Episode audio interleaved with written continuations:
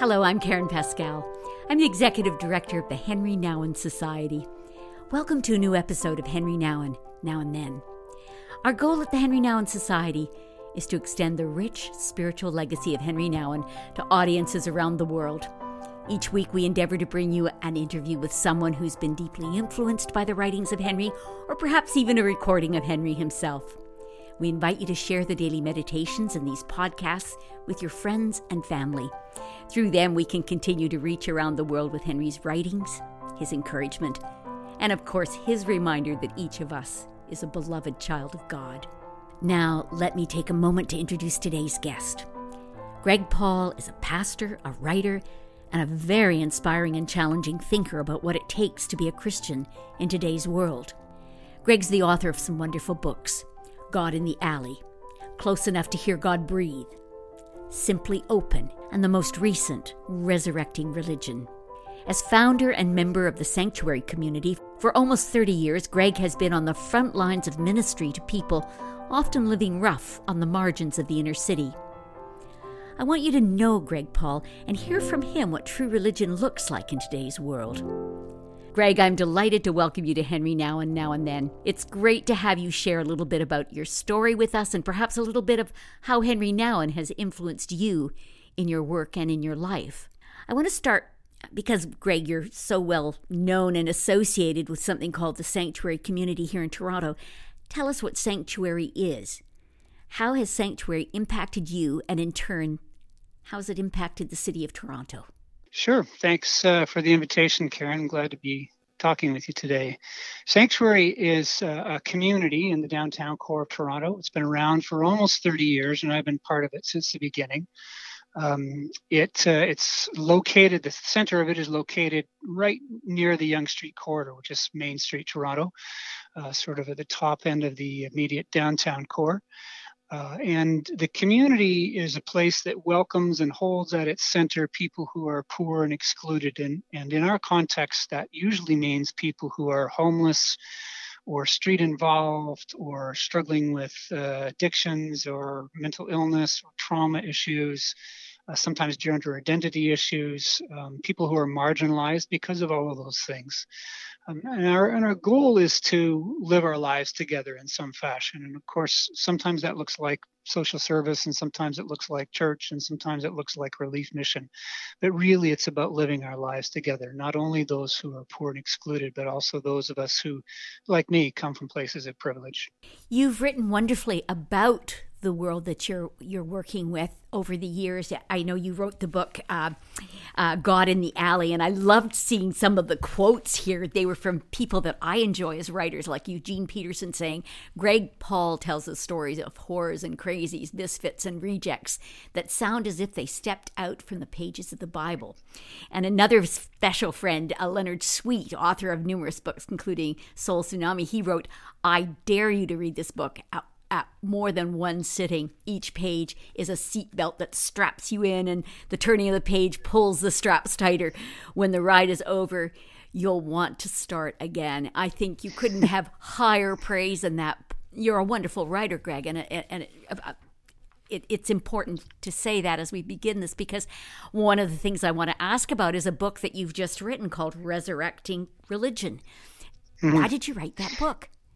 Oh well, thank you for the for the comments, by the way. And you know, Len is a is a really supportive guy, and I really appreciate him. And I should just say, I've always been a little uncomfortable, more than a little uncomfortable, with Eugene Peterson's words, which are on the cover of the book, and uh, very appreciative of of the endorsement, of course. But um, you know, I've never thought about the people that he's describing as whores and crazies and misfits. You know, they're my friends, they're my brothers and sisters, and so uh, you know, I think that's really key to understanding what sanctuary is about.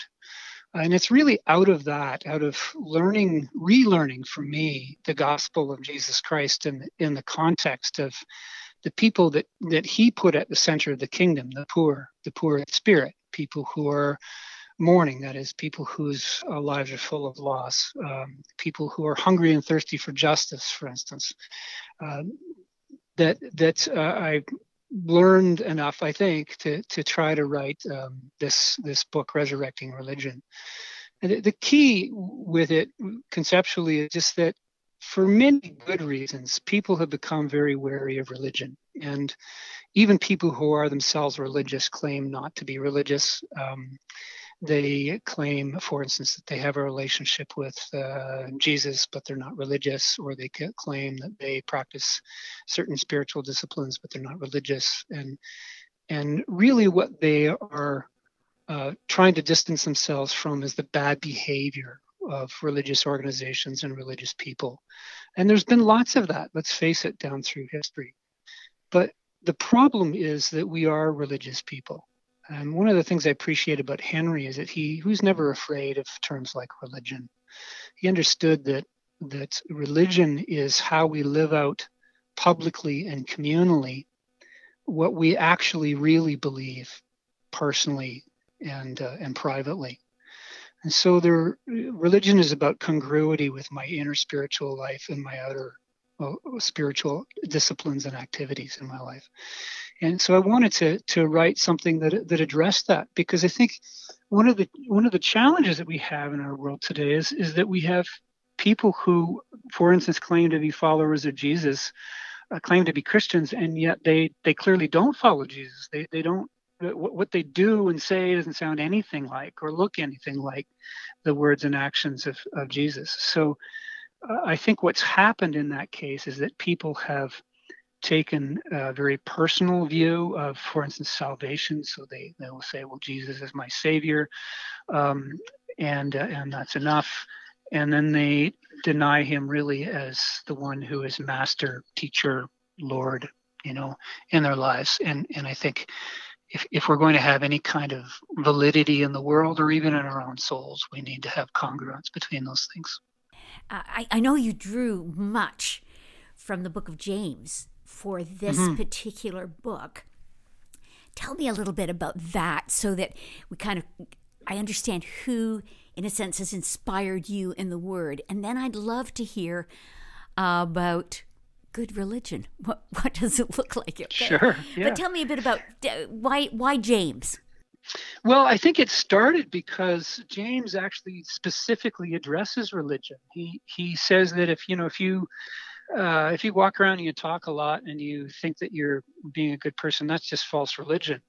Uh, he says this is what true religion is about. It's about looking after, uh, which also means looking out for, um, and and truly looking at w- widows and orphans. Uh, and widows and orphans, of course, are are the categories of people that in the time of James and in the Old Testament who were most vulnerable and most needy. Um, and so James is saying, true religion is is watching out for people who are really poor and excluded and vulnerable in society, and to keep yourself unspotted by the world. And then he goes on and he and he talks about what that means, and he talks about uh, how dangerous it is and how wrong it is when we favor people who are wealthy over people who are poor. So, so that's really what struck me when I began to wrestle with this sense that everybody keeps saying that they're not religious, but but really they are, um, or, or most are. Uh, so what do we do with that? And if, if there's such a thing as bad religion, the answer to it is not no religion. I'd argue that it's what James describes as, as true religion. And as I looked more at, at the writing of James, who, by the way, was Jesus' brother, and we're not talking here about the James of Peter, James, and John. This is the brother of Jesus who wrote the epistle. And, and so, really familiar with Jesus as a person growing up and with his teaching, but a late convert, actually, to believing that his brother was the Messiah. And, and James writes this short little letter that really is an attempt to um, to explain and work out what it looks like in real time to follow the teachings of Jesus and especially his, his Sermon on the Mount. You begin to realize that, that James is quoting from or referencing it, the Beatitudes in particular throughout the course of his little letter. And, and his letter really is uh, amazingly hard on people who are wealthy and privileged and really lifts up people who are poor and excluded and and so um, that resonated with me, of course, because I'd I'd spent my life with uh, living among people who are really poor and excluded, although I myself am a person of privilege. So you know that's that's really where it came from deciding to work from the from the epistle of james I love the subtitle to your book. It's called Resurrecting Religion, but you write Finding Our Way Back to the Good News, which I think is is as I've as I've been reading it, that's exactly what you're doing, is it kind of redirecting us and um, what's the good news that we're missing? Well, it's all right there, isn't it? It's the teaching of Jesus. It's it's that people who are are poor and excluded are actually right at the center of the kingdom of God. And the great news for somebody who's relatively speaking wealthy and wealthy and privileged like me is that if there's room for the for the least of these, quote unquote, as Jesus referred to them in Matthew 25, if there's room for the least of these, there's also room for me. um, uh, this Sunday, I'll be speaking uh, from a passage in, in Luke in which Jesus uh, heals the servant of a Roman centurion. And, and a Roman centurion was, was at the opposite end of the scale of everything that Jesus was t- teaching about. He was an oppressor, he was powerful. Relatively speaking, he would have been wealthy. Um, so he's not the person that you expect Jesus to treat well, and yet Jesus does and and he does this because as i said when there's room for the least of these there's room for everybody i think that's really good news for everyone very good news very good news it it's interesting um I, I, I just an aside but it's an important aside as i read your books i i see a writer who with that level of inner honesty reminds me very much of henri and how hmm. henri mm. wrote and um, he he often wrote out of the identifiable flaws within him that he was mm-hmm. wrestling mm-hmm. with and finding somehow finding God's answers for and finding God's grace for. Um, I find that as I read you, and I find that as I, I listen now. Has Henri been an influence for you? Oh, yeah, absolutely. I'm, I'm gratified to hear that. You know, Henri was the first spiritual writer I ever read who was willing to speak about his own flaws and about his own neediness. Everybody else I had ever read, and a great many of the writers that I've read since, spoke from a position of inviolable authority, you know, and and Henri spoke uh, and wrote really out of vulnerability, a tremendous wisdom also, but but out of vulnerability, and uh, that's such a gospel position to take, to to be honest about your need. You know, the people mm-hmm. that Jesus responds to are the people who come to him and say, "Look, I'm I'm in need. I need you. I need you to help me. I need you to to help me to see again. I need you to heal my servant. I need you to heal me.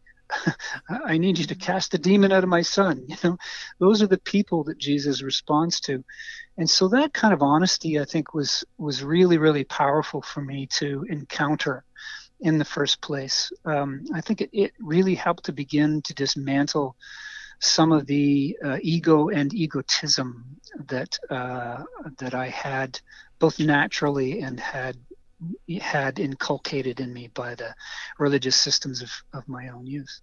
And then the other thing that's been really profoundly impactful from Henri and of course from Vanier as well was the this this idea, which is again is uh, totally rooted in the Gospels, that if we're serious about being the people of God, then we need to place people who are poor and excluded and whose lives have been full of loss uh, and who hunger and thirst for justice right at the center of the community. They're the people that Jesus says are the are center of the kingdom of God.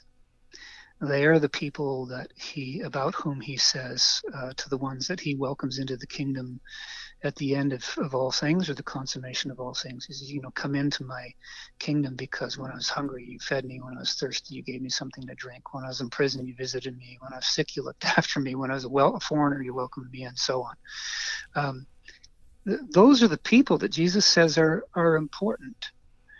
And you can see and hear echoes of this in uh, the prophets, of course, as well. Um, it's not a new idea, but Jesus really hammered on it.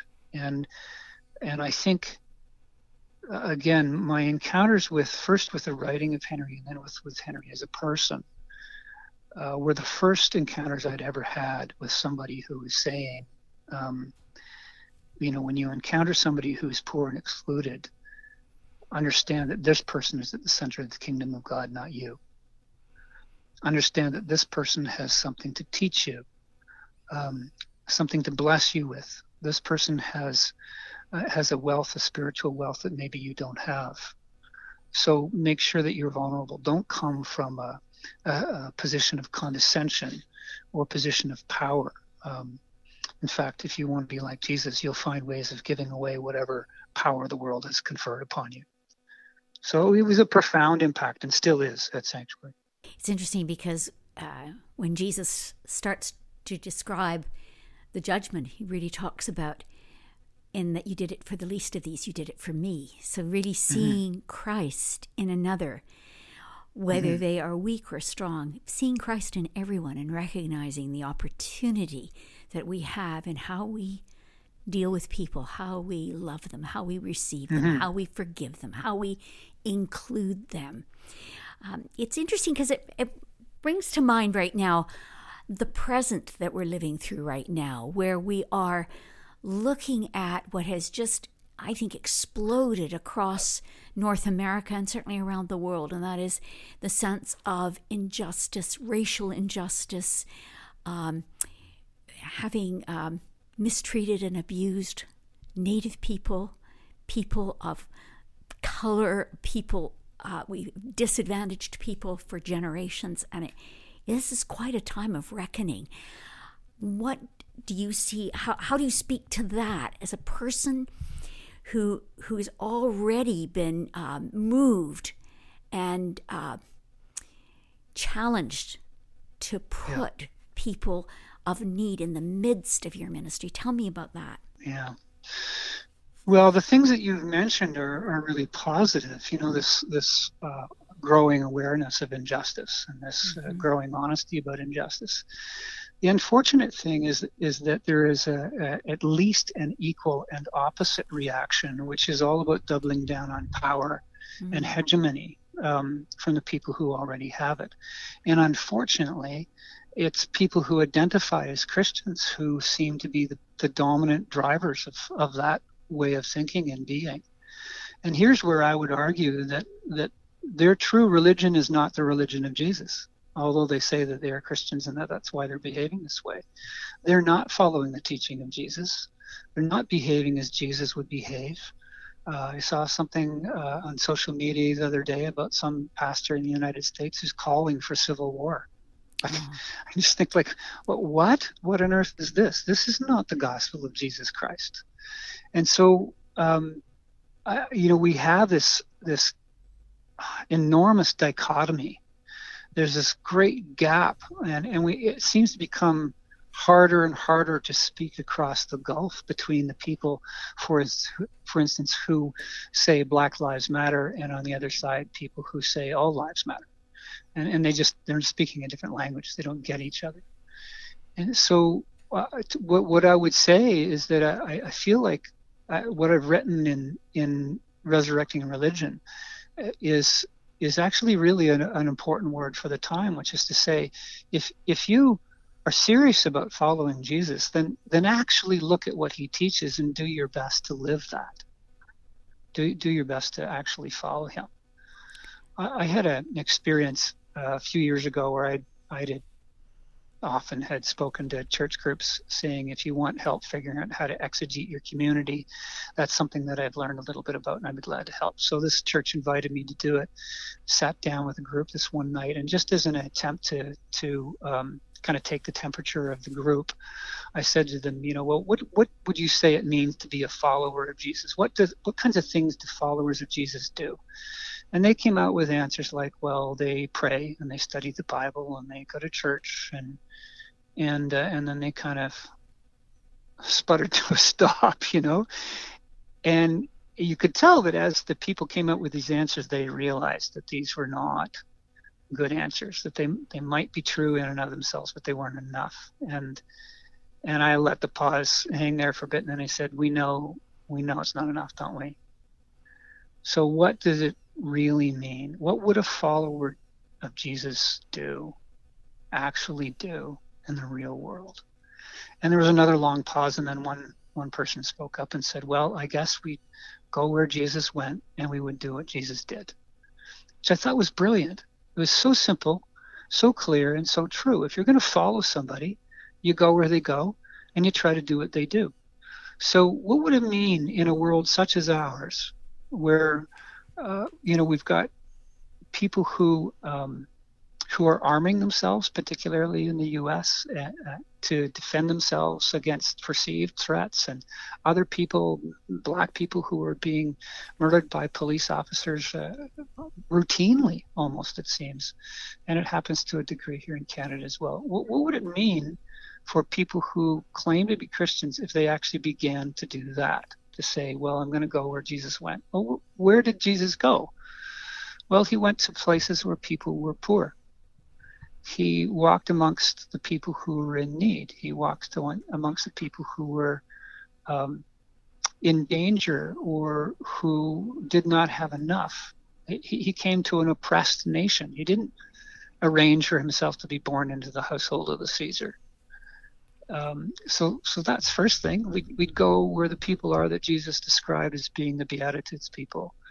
And what would we do? Well, some of the, what are the things that Jesus did? Well, he fed the hungry, and um, and he healed the sick, and he cast out demons, and and he flipped the tables uh, in the temple because of unjust economic stuff. Um, he raised the dead. Now, some of that obviously takes uh, takes little interpretation. I'm not sure what it means for us, honestly, to, to cast out demons or, or raise the dead now, but but we can you know we can kind of figure that stuff out. But it, but we need to be serious about it, wouldn't we? we? need to take it seriously. What does it mean for me day to day, and for my community of faith to actually live this way together? Now, that's what we've been trying to live out at Sanctuary for the past 30 years. It's interesting because I, I'm reminded of something that, in a sense, Henri became known for was downward mobility the choice right. to leave the intellectual arena where he was, um, you know, he'd been at Yale, he'd been at Harvard, and he was really well received by students and loved by um, readers and all of those kinds of things, which kind of positioned him.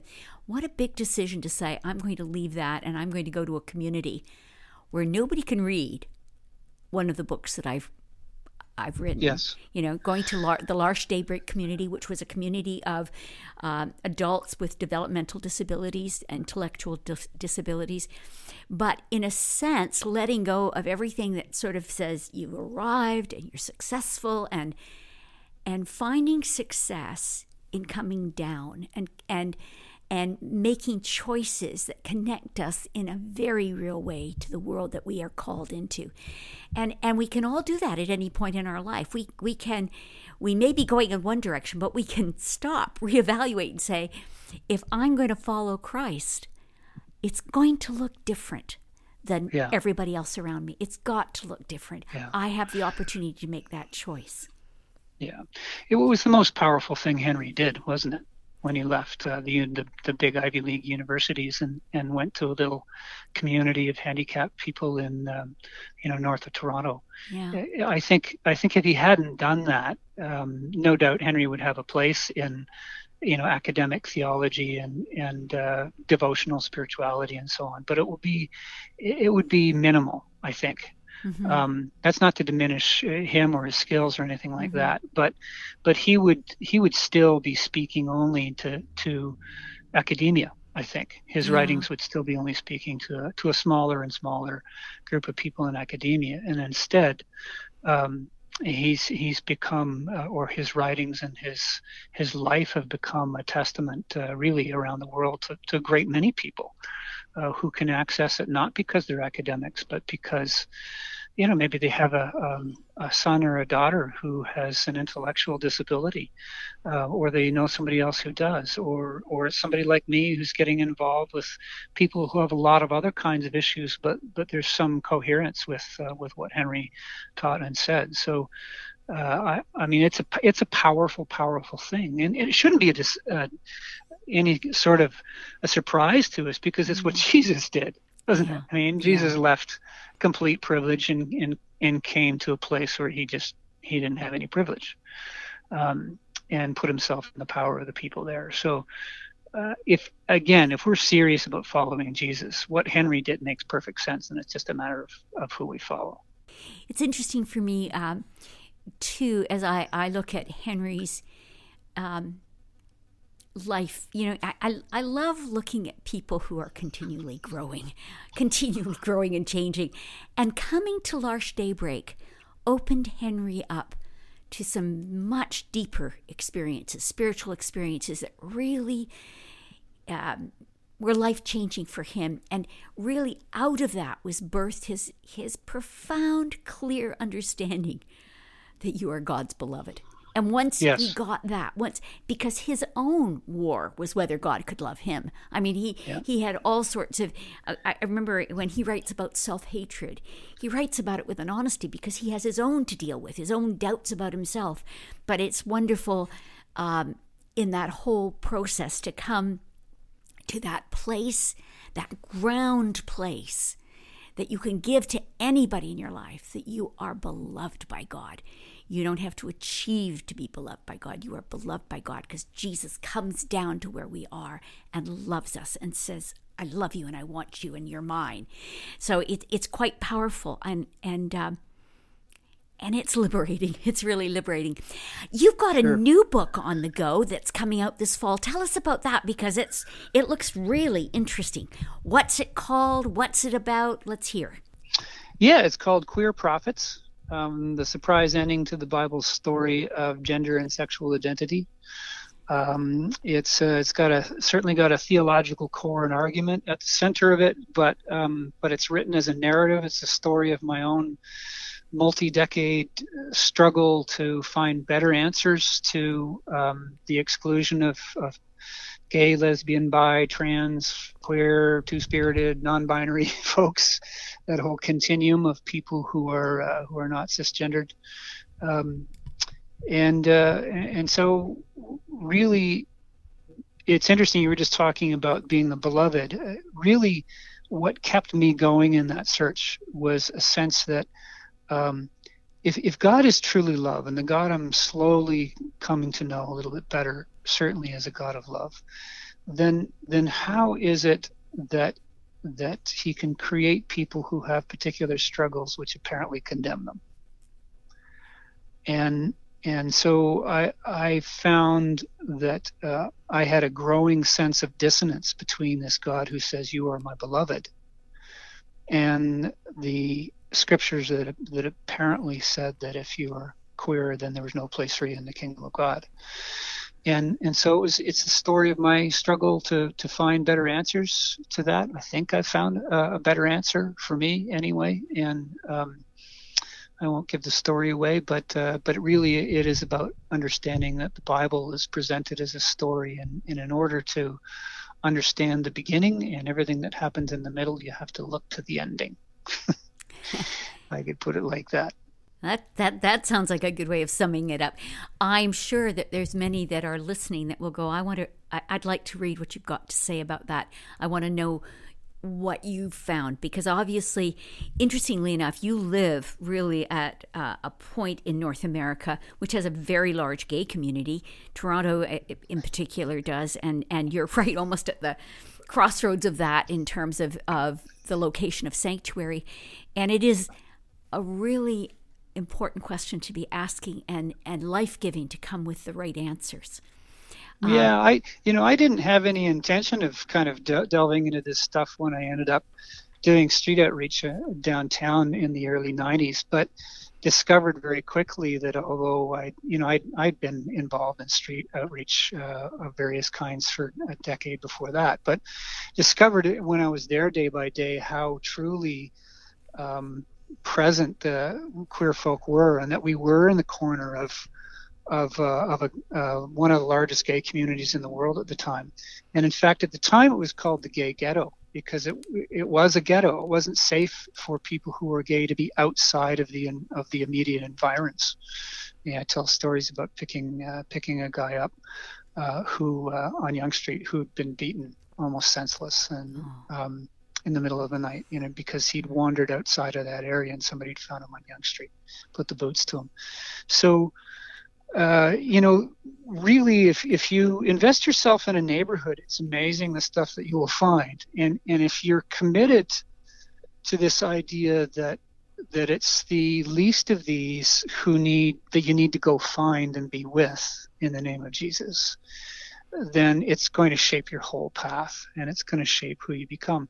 And I might add that it will actually lead you deeper and deeper into the reality that, that Henri found also, that, that you yourself are the beloved. I mean, I think I always believed that intellectually, but I've learned it. Um, how would I say, experientially, um, learned it in my guts, learned it in my heart through the years in the context of a community of of people who are really in bad shape in, in normal human terms. I've learned it, it more of it there than I have any t- anywhere else, including in the church and you know from theology and so on. You're um, you're a creative force to be dealt with, by the way, Greg oh, Paul. You. you you have wonderful ideas and you have a wonderful way of writing about them. And I'm going to encourage those that are listening to us to go to our website and get details about the books that Greg has written. And um, I, I'm just so grateful to get some time to talk with you about this. I want to know when you're giving out so much and you're kind of on the front lines of ministry on a daily and weekly and monthly basis, what renews you? What is what's renewing you today? Where is God got his finger on your life right now? Well, for many years, um, a big part of what renewed me was the love and care that I received from people who were poor and excluded, uh, from street people. Mm. Um, and they, they really did. They loved me and cared for me and looked after me really well when I was going through very difficult stuff in my own life. And I used to say to new staff people who are joining us at Sanctuary, this is how you'll survive. You'll survive not just because you have supports from outside of the community, but because you make yourself open and vulnerable enough to receive the love and the care of the people that you think you are here to serve and and that certainly is stuff that Henri lived and taught as well. I mean, his books about Adam, for instance, is uh, kind of explain that really thoroughly. Um, so uh, that for many years was was a big part of of it. Um, uh, now. I need to be uh, honest about this and say that uh, for the last three years, I've struggled a great deal with my own post trauma issues. And that's from 30 years of seeing people that I love die in uh, often horrible circumstances, and um, and that's done some damage to me, and it's done some damage partly because we didn't in the early days know how to how to deal with that stuff very well. So mm. I'm hopeful that younger staff won't won't um, deal with it the same way I'm dealing with it now. But um, at this at this point, um, I, I need to be mostly physically away from sanctuary. I'm still involved in some ways, but I need to be physically out of the immediate environment. But that has been a loss and a grief in itself, not being able to be there because uh, my family, and those are people that I loved, and those are people who love me, and um, and being loved by people is the greatest therapy there is. So, I mean, there's lots of other technical stuff. I had, you know, a network of mentors and caregivers, and Henri in early days was one of those people. And, um, you know, uh, getting therapy, counseling of one kind or another is really critical, uh, either continuously or, or particular points during your journey. Um, times of retreat. You know, Jesus in the Gospels is always disappearing to go out into the desert or up the mountain or somewhere away from his disciples mm. for a couple of days. And, and so he teaches us very clearly by his actions that we need to retreat, times of Sabbath. Um, so there's a whole variety of things that I think we, we need to do to take care of ourselves. Um, but really, ultimately, human connection is, is what, uh, what, what fills our cup and that's certainly been my experience. I, I so appreciate your honesty. You know, it's great to put up this thing and say it's all ideal, but I really appreciate your honesty. It's funny, it reminds me of a moment in my own life when I felt God say, Are you willing to be plowed under? You know, we talk about having mm. a harvest, being planted, being a seed, bringing a harvest. And then I remember hearing very clearly, Are you willing to be plowed under? And mm-hmm. there are times I think of being plowed under and they're dark and they're hard times. But there's also, God has has a new crop in mind, has something new mm-hmm. in mind in our lives. And, and uh, I'm very struck by that. I, I appreciate your honesty. I hope people can hear in that the truth of that there are times that we just need to be tended to. We can't do all the tending at the time. Um, you shared a story with me yesterday, which I, I just loved, and I it's sort of almost a non sequitur, but I'm just going to ask you to share it again. You told me about that Henri once blessed you. I'd like to know what that was about. How did that come about? and what did it mean to you? I was kind of interesting. It, well, it was at my first or second meeting with Henri, I think. Um, and it was a friend of mine named Mike Clark who had known Henri for a little bit, who took me to, to visit with Henri up at day, daybreak. And we met with Henri in his room, which was a very modest little room with a single bed and a couple of chairs and a little coffee table. And and uh, we sat there and we talked for quite a while and and you know you need to understand that i was not in any way catholic um, i was coming from a very fundamentalist evangelical background i was maybe just uh, a few years into um, getting out of the kind of the very fundamentalist aspect of it but would certainly still describe myself as an evangelical I should just pause and say that I think probably that meant something a little different than it means to most people today. Nevertheless, very, very conservative, very Protestant. Um, and Henri just listened. You know, he was such a great listener, and, and he was always, when you spoke to him, he'd be sitting on the edge of his seat uh, with his, you know, his, his, chin in his hand and looking right into your eyes, as, almost as if he couldn't get enough. And and uh, and then when when it was time to go, I don't remember anything he said really, uh, but I know I kind of blurted out a whole pile of stuff. And when when it was time for us to go, um, he just he said, "Let let me bless you," and he embraced me very lightly and then put one hand on my shoulder and made the sign of the cross on my forehead. And I had never experienced anything like that. I mean, for lots of folks, I suppose that would be just routine. But for me, it was something totally different. And I think it was the first time in my life that I felt consciously as if I had been blessed. Mm. Wow. Um, it was a powerful moment for me. And, and in fact, I would say that um, to greater and lesser degrees, I've spent all of these years since asking myself periodically, well, how can I bless people the way Henri blessed me? That's lovely. Um, you know, what, what word is there? What symbol is there? What embrace is there that, that would tell somebody that that person is the beloved of God? It's interesting because the, the mark of the cross is, you know, much more of a Catholic tradition than it is a, perhaps a Protestant uh, but but the the thing you described is just so rich to everyone. When somebody looks at you and really sees you and really listens. Yeah. And my sense is that you have been a blessing to so many because you see them and you listen. And I've also really appreciated you saying how much you need them to see you and mm-hmm. listen to you too. That it's mutual.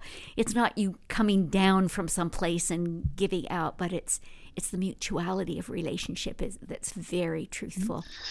Yeah, I think I think if you're really following the way of Jesus, it, it really puts the boots to your ego. Mm-hmm. Um, you know, I, I often say that when I first arrived at what would become sanctuary, um, commissioned as a missionary from a a suburban church, an evangelical church. I thought I was there to um, to preach the gospel to people and to be the presence of Christ to people. And I discovered that Jesus had got there before me, and that He was waiting for me, and that He was waiting for me and in poor, broken people who uh, previously I would have said look nothing like Jesus. And I began to understand that it was precisely because they were poor and broken that they looked very much like Jesus. So, you know, that was a conversion for me, I would say. I, I have uh, I've loved this conversation. I've enjoyed it. I think others will as well. And I'm making promises to everybody. Go to our website and you'll you'll see the books that Greg has written and you'll get to know him a little bit better. I think this conversation has been really birthed of the heart of that book that he wrote, Resurrecting Religion, Finding Our Way Back to the good news, and the good news is right in the middle there. It's Jesus. Uh, although I'm not much of a social media guy, I do have an author page on Facebook. And if people want sort of uh, information about book stuff, um, certainly they could they could go there, or uh, except for this new book that's coming out, all my other books are available through Amazon or Indigo or any of those places. That's great. That's great. I hope you get lots of orders. Thanks so much for, for talking with us today. Um, Thanks, Karen. It's my you. pleasure. Yeah, you're you're a gem, and and we've loved it. Thank you so much. Thanks so much. Thank you for listening to today's podcast. I hope this conversation with Greg Paul has left you wanting more. For more resources related to today's podcast, click on the links on the podcast page of our website. You can find additional content, book suggestions, and other things that we talked about today. If you're enjoying our Now and Then podcast, please give us a thumbs up or a good review. And be sure to invite your friends and family to listen and to sign up for our daily free Henri Nouwen meditations. Thanks for listening. Until next time.